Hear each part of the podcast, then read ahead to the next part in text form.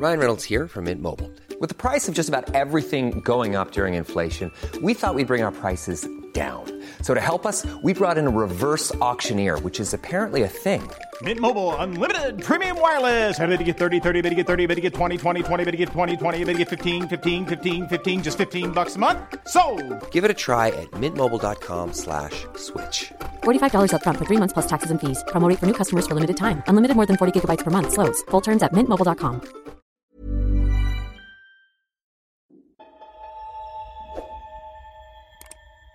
Babae sa sala.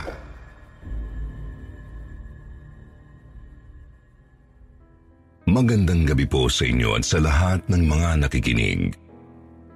Ako po si Vinice, hindi tunay na pangalan. Ako po ay 23 taong gulang at kasalukuyang nakatira dito sa New Zealand. Ngunit lumaki po ako sa isang probinsya sa Pilipinas kung kaya't dala-dala ko pa rin ang mga kwentong katatakutan at mga pamahiin ni na Lola. Bata pa lang po ako ay nakakakita na ako ng ibang mga tao na hindi nakikita ng iba. Dumalang lang simula nang nag-migrate kami rito sa ibang bansa noong 2015. Pangalawang lipat na po namin ng bahay noon kasi po lumipat si Papa ng kumpanyang pinapasukan.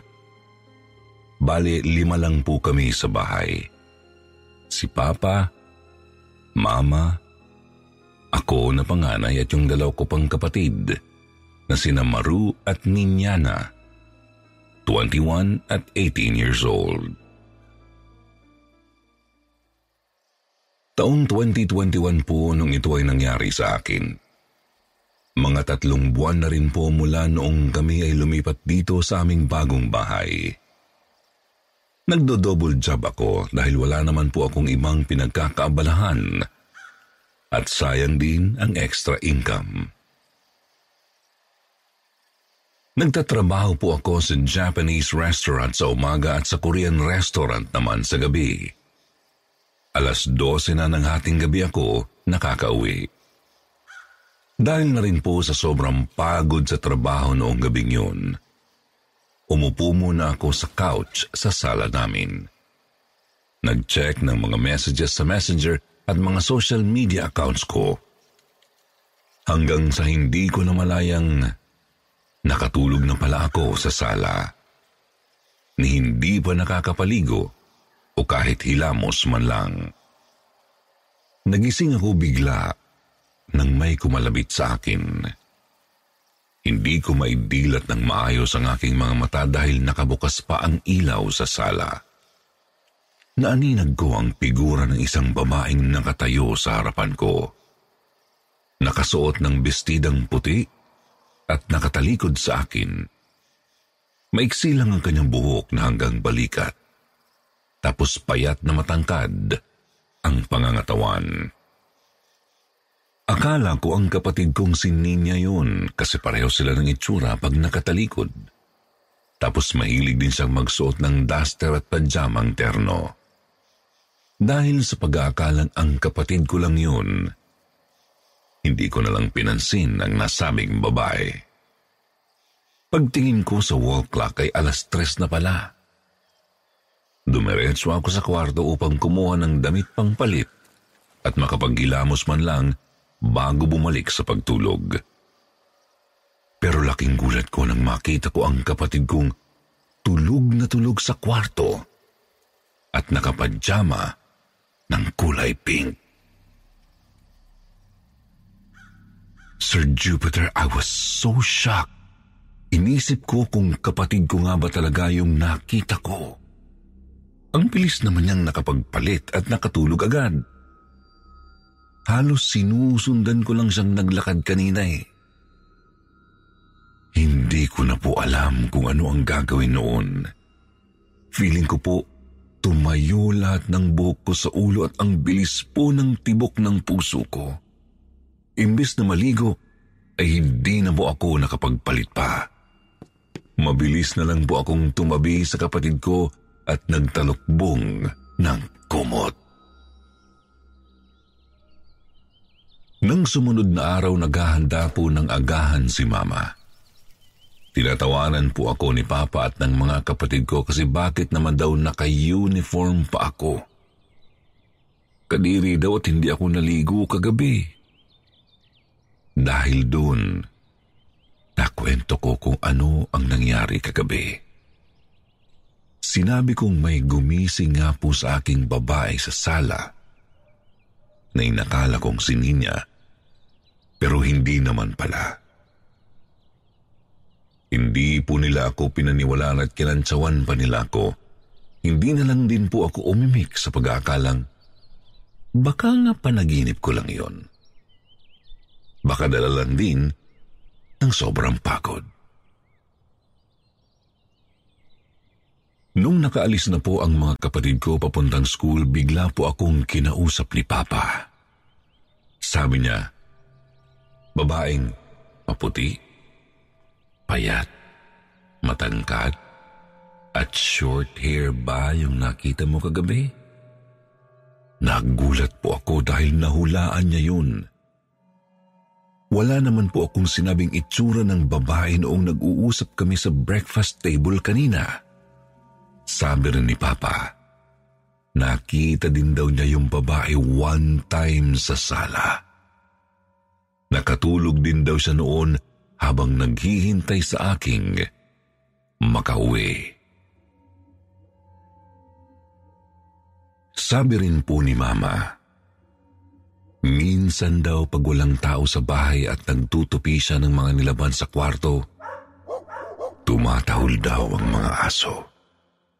Pero kapag tinitignan niya ay wala naman daw tao o bisita na dumating. Meron ding time na parang may dumadaan daw sa likod niya kahit wala naman siyang kasamang iba sa bahay. At tuwing gabi naman, pag pinatay na namin ang mga ilaw lalo sa may sala, pakiramdam ko po ay may nakatingin pa rin sa akin. Pinapanood ako. Hindi po yun nararamdaman o nakikita ng mga kapatid ko. Hindi na lang din po namin pinapansin. Minsan ay ginagawa na lang din po naming biro. Kagaya na lang pag-aalis kami at may naiiwang mag-isa sa bahay, sinasabi na lang naming, huwag ka malungkot, hindi ka naman nag-iisa. Sir Jupiter, hindi po namin alam kung sino ang babae. Pero kapag kami po ay nagnonobena, sinasama lang din namin siya sa aming mga dasal. Hindi naman po siya nananakit. Kaya't inisip na lang naming tagapagbantay siya sa aming bahay. Sa ngayon po nakatira pa rin kami dito. Maayos pa rin naman po ang lahat. Lilipat na din po pala kami ng bahay next month dahil mas malapit sa university na pinapasukan naming magkakapatid. Madami pa po akong experiences na pwede kong i-share next time. Pero sa ngayon hanggang dito na lang po muna ang aking kwento. Good night po, Sir Jupiter, at mga kakwentong takipsilim.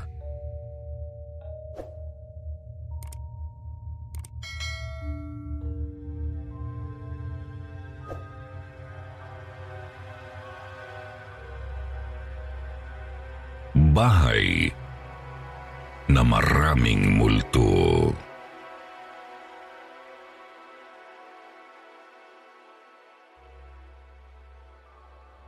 Magandang gabi po, Sir Jupiter, at sa lahat ng mga tagapakinig ng Sitio Bangungot. Sana lahat po tayo ay nasa maayos na kalagayan. Itago na lamang po ninyo ako sa pangalang Teresa. Nais ko pong ibahagi sa inyo ang ilan sa mga karanasan ko na tumatak sa aking isipan. Sisimulan ko ito noong 9 taong gulang pa lang po ako. Mayroon po akong naranasang kakaiba. Ang kapatid ko po na mas matanda sa akin ng 1 taon ay nakakakita din minsan ng hindi pangkaraniwan. At minsan noong bata pa kami ay may naranasan siyang may kinalaman sa akin.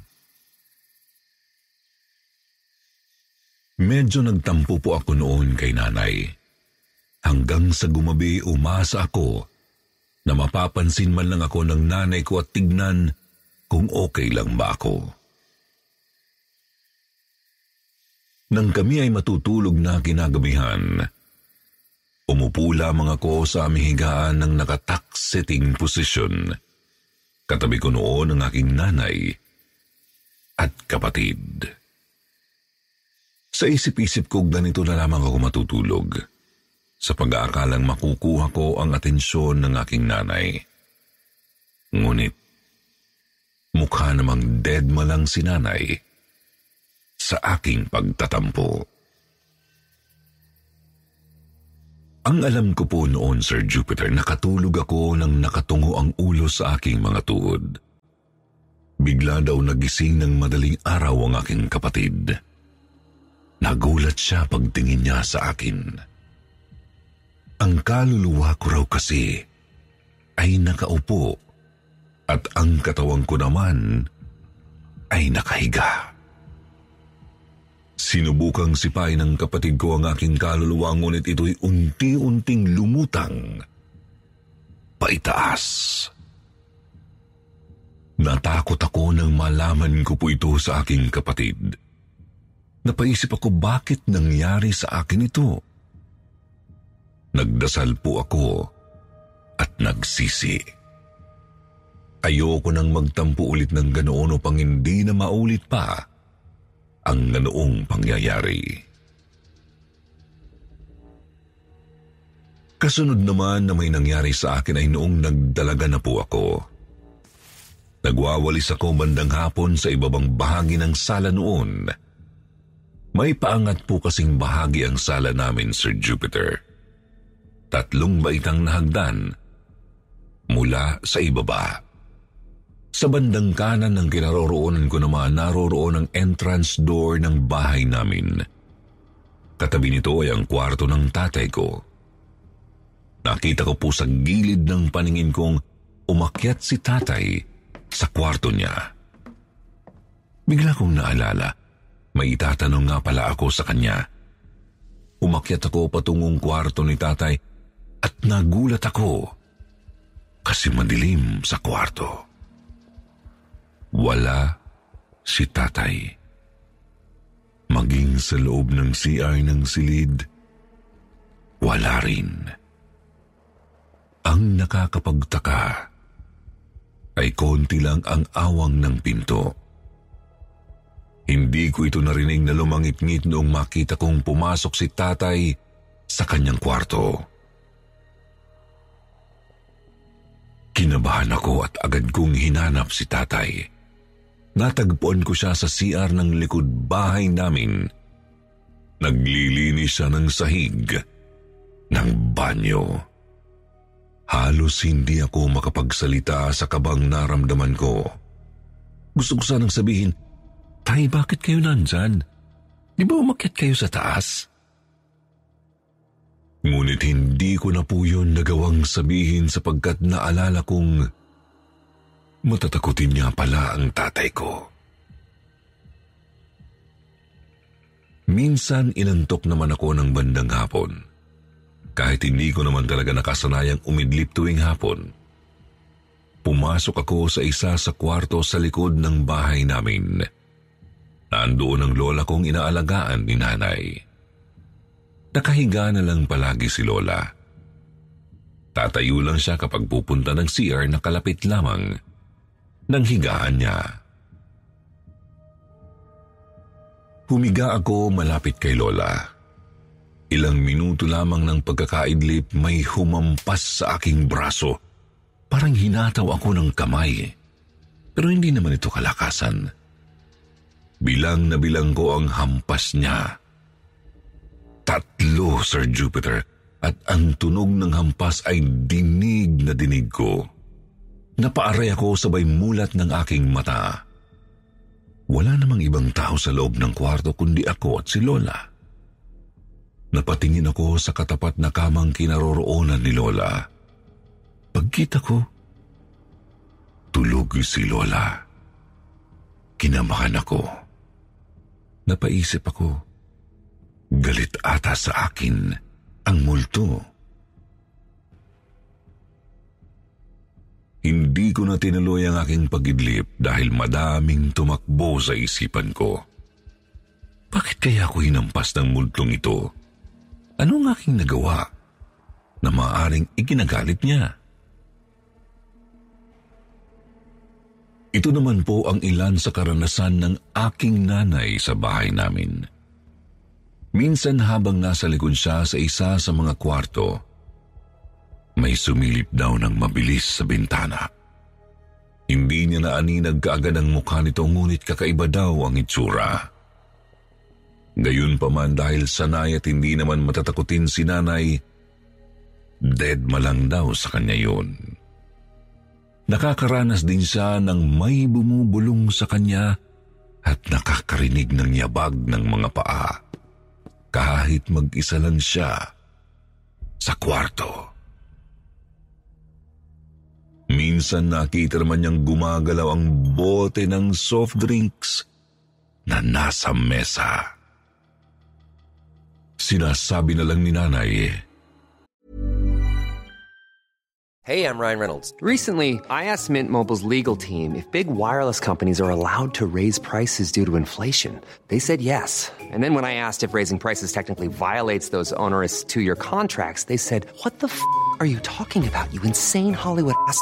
So to recap, we're cutting the price of Mint Unlimited from $30 a month to just $15 a month. Give it a try at mintmobile.com/switch. $45 up front for 3 months plus taxes and fees. Promo rate for new customers for limited time. Unlimited more than 40 gigabytes per month. Slows full terms at mintmobile.com. Hey, it's Paige DeSorbo from Giggly Squad. High quality fashion without the price tag. Say hello to Quince. I'm snagging high-end essentials like cozy cashmere sweaters, sleek leather jackets, fine jewelry, and so much more. With Quince being 50 to 80% less than similar brands. And they partner with factories that prioritize safe, ethical, and responsible manufacturing. I love that. Luxury quality within reach. Go to Quince.com/style to get free shipping and 365-day returns on your next order. Quince.com/style.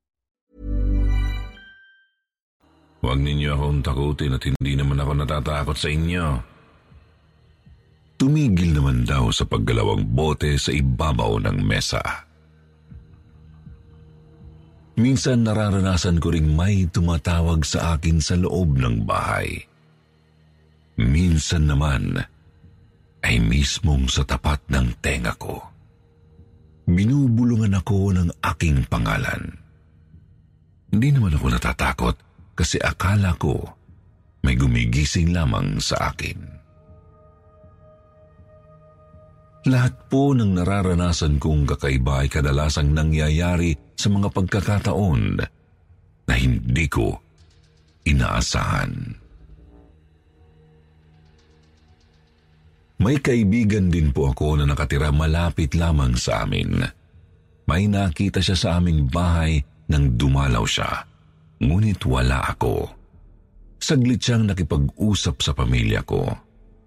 Nang magkita kami, nagtanong siya sa akin kung may bago daw kaming kasambahay.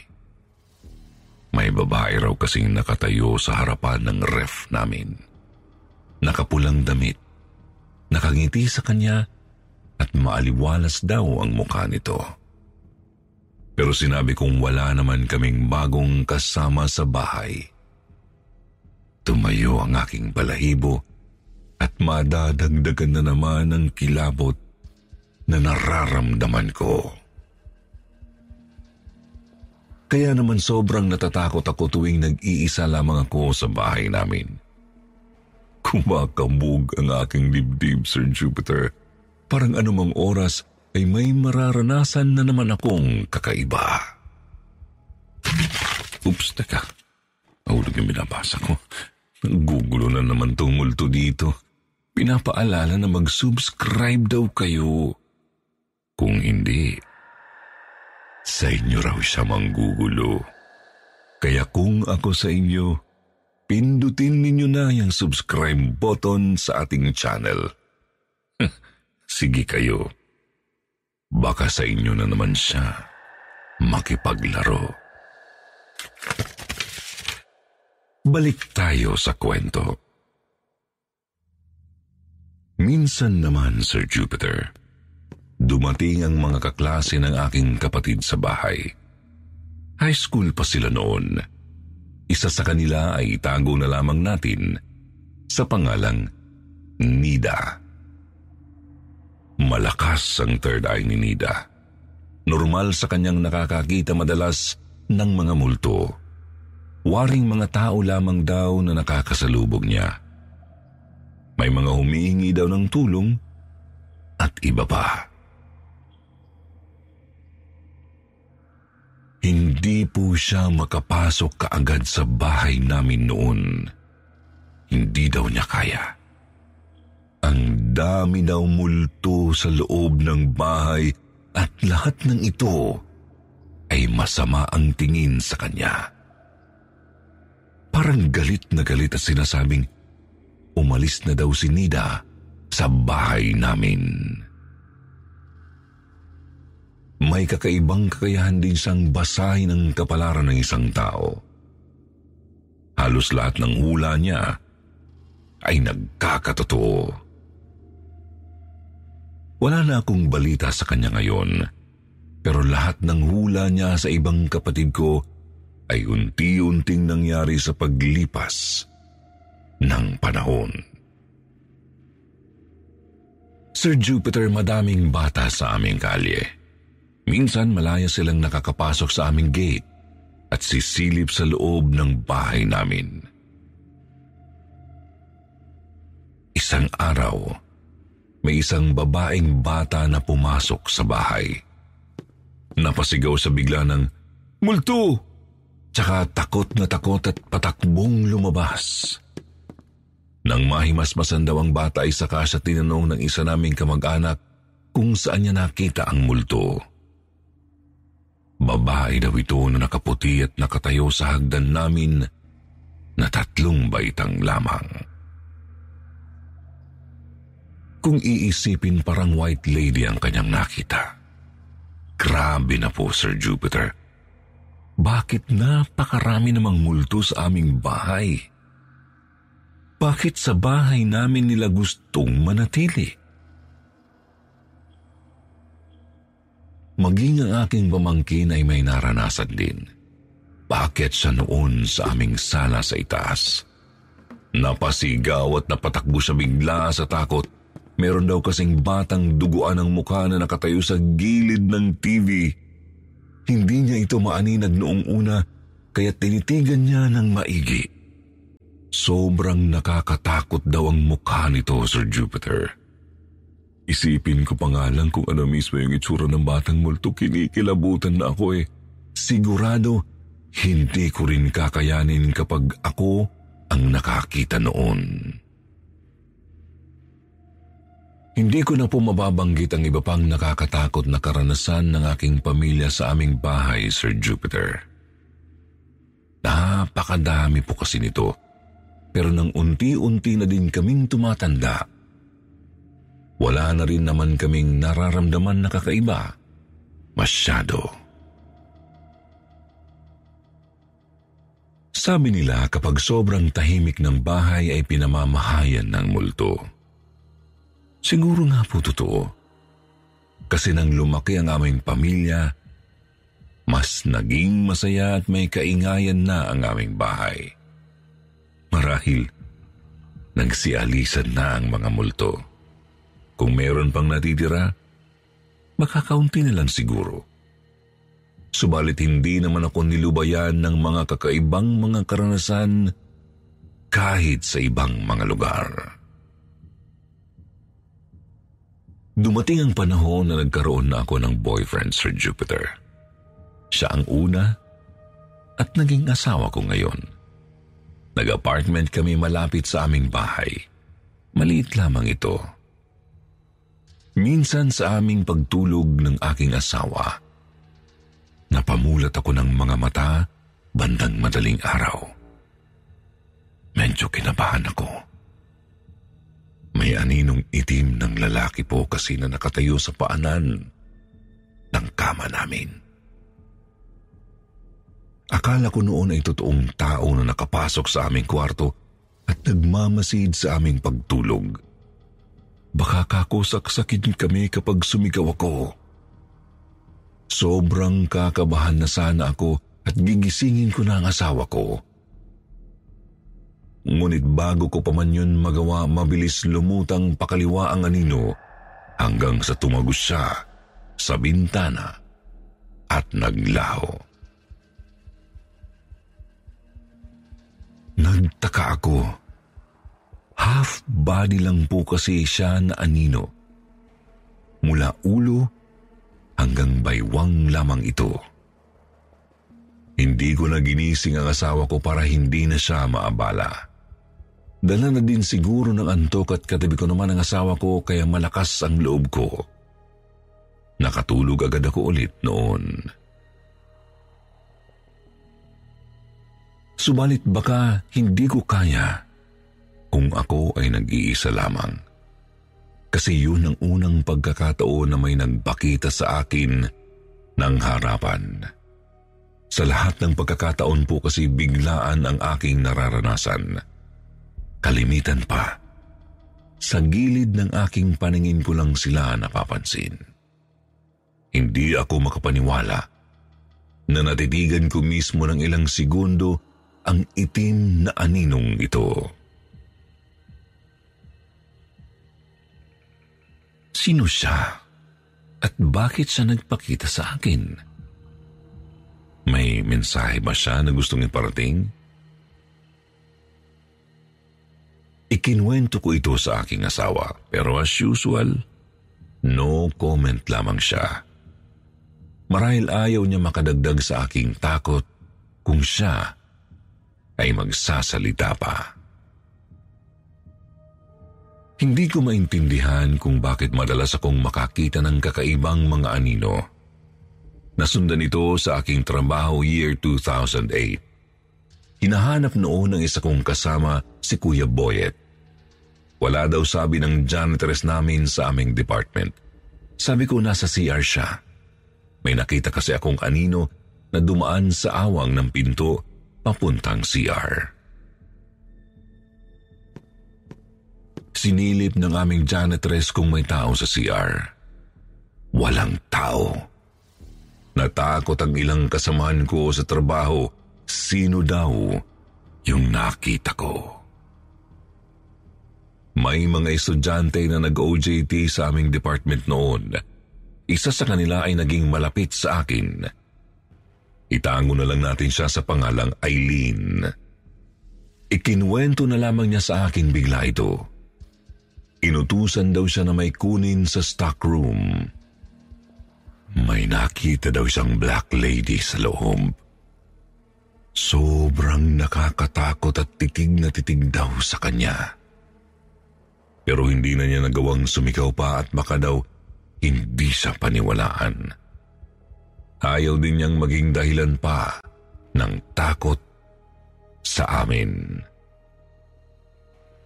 Natakot ako sa sinabi ni Aileen, Sir Jupiter, sapagkat madalas akong pumapasok sa stockroom namin.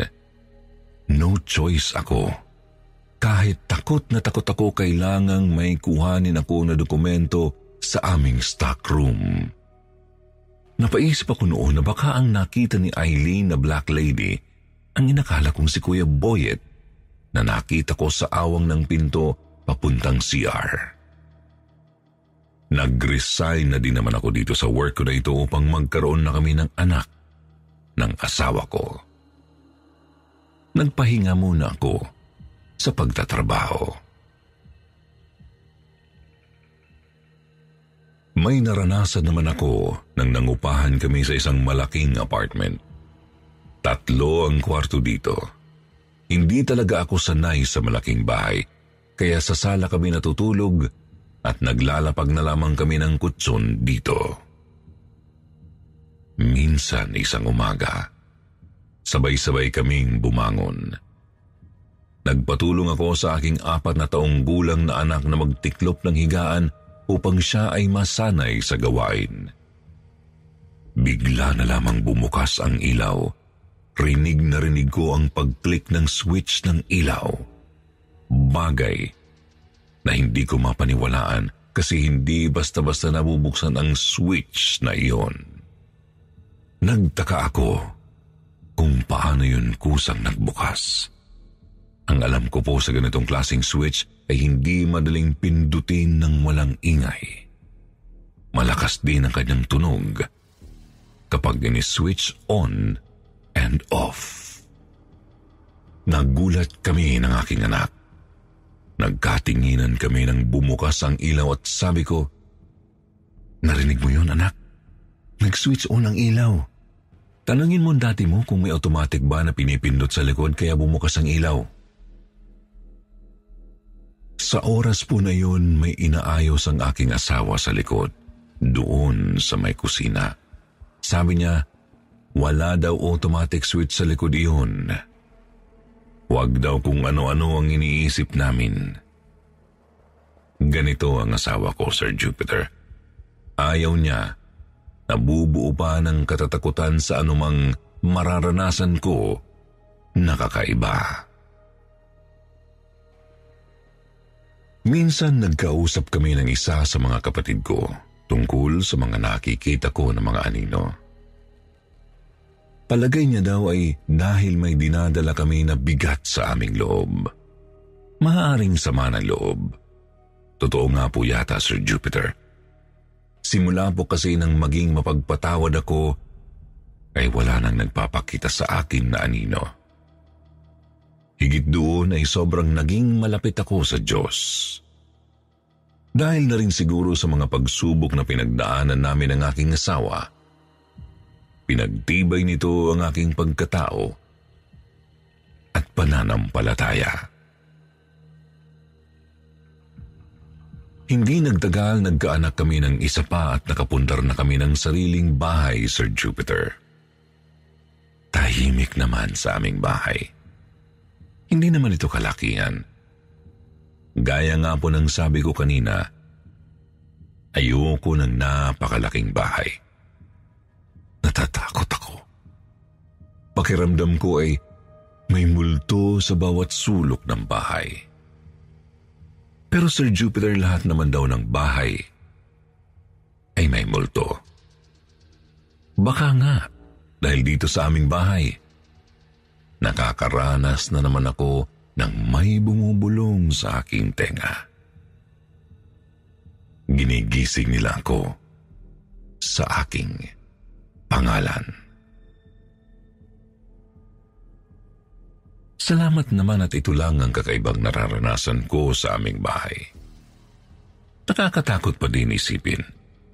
Pero mas mainam na ito kaysa makakita ako ng harap-harapan. Hanggang dito na lamang po, Sir Jupiter. Salamat po sa pagpili ng aking istorya. More power po sa inyong lahat na bumubuo ng Sitio Bangungot. God bless po at magandang gabi sa inyong lahat.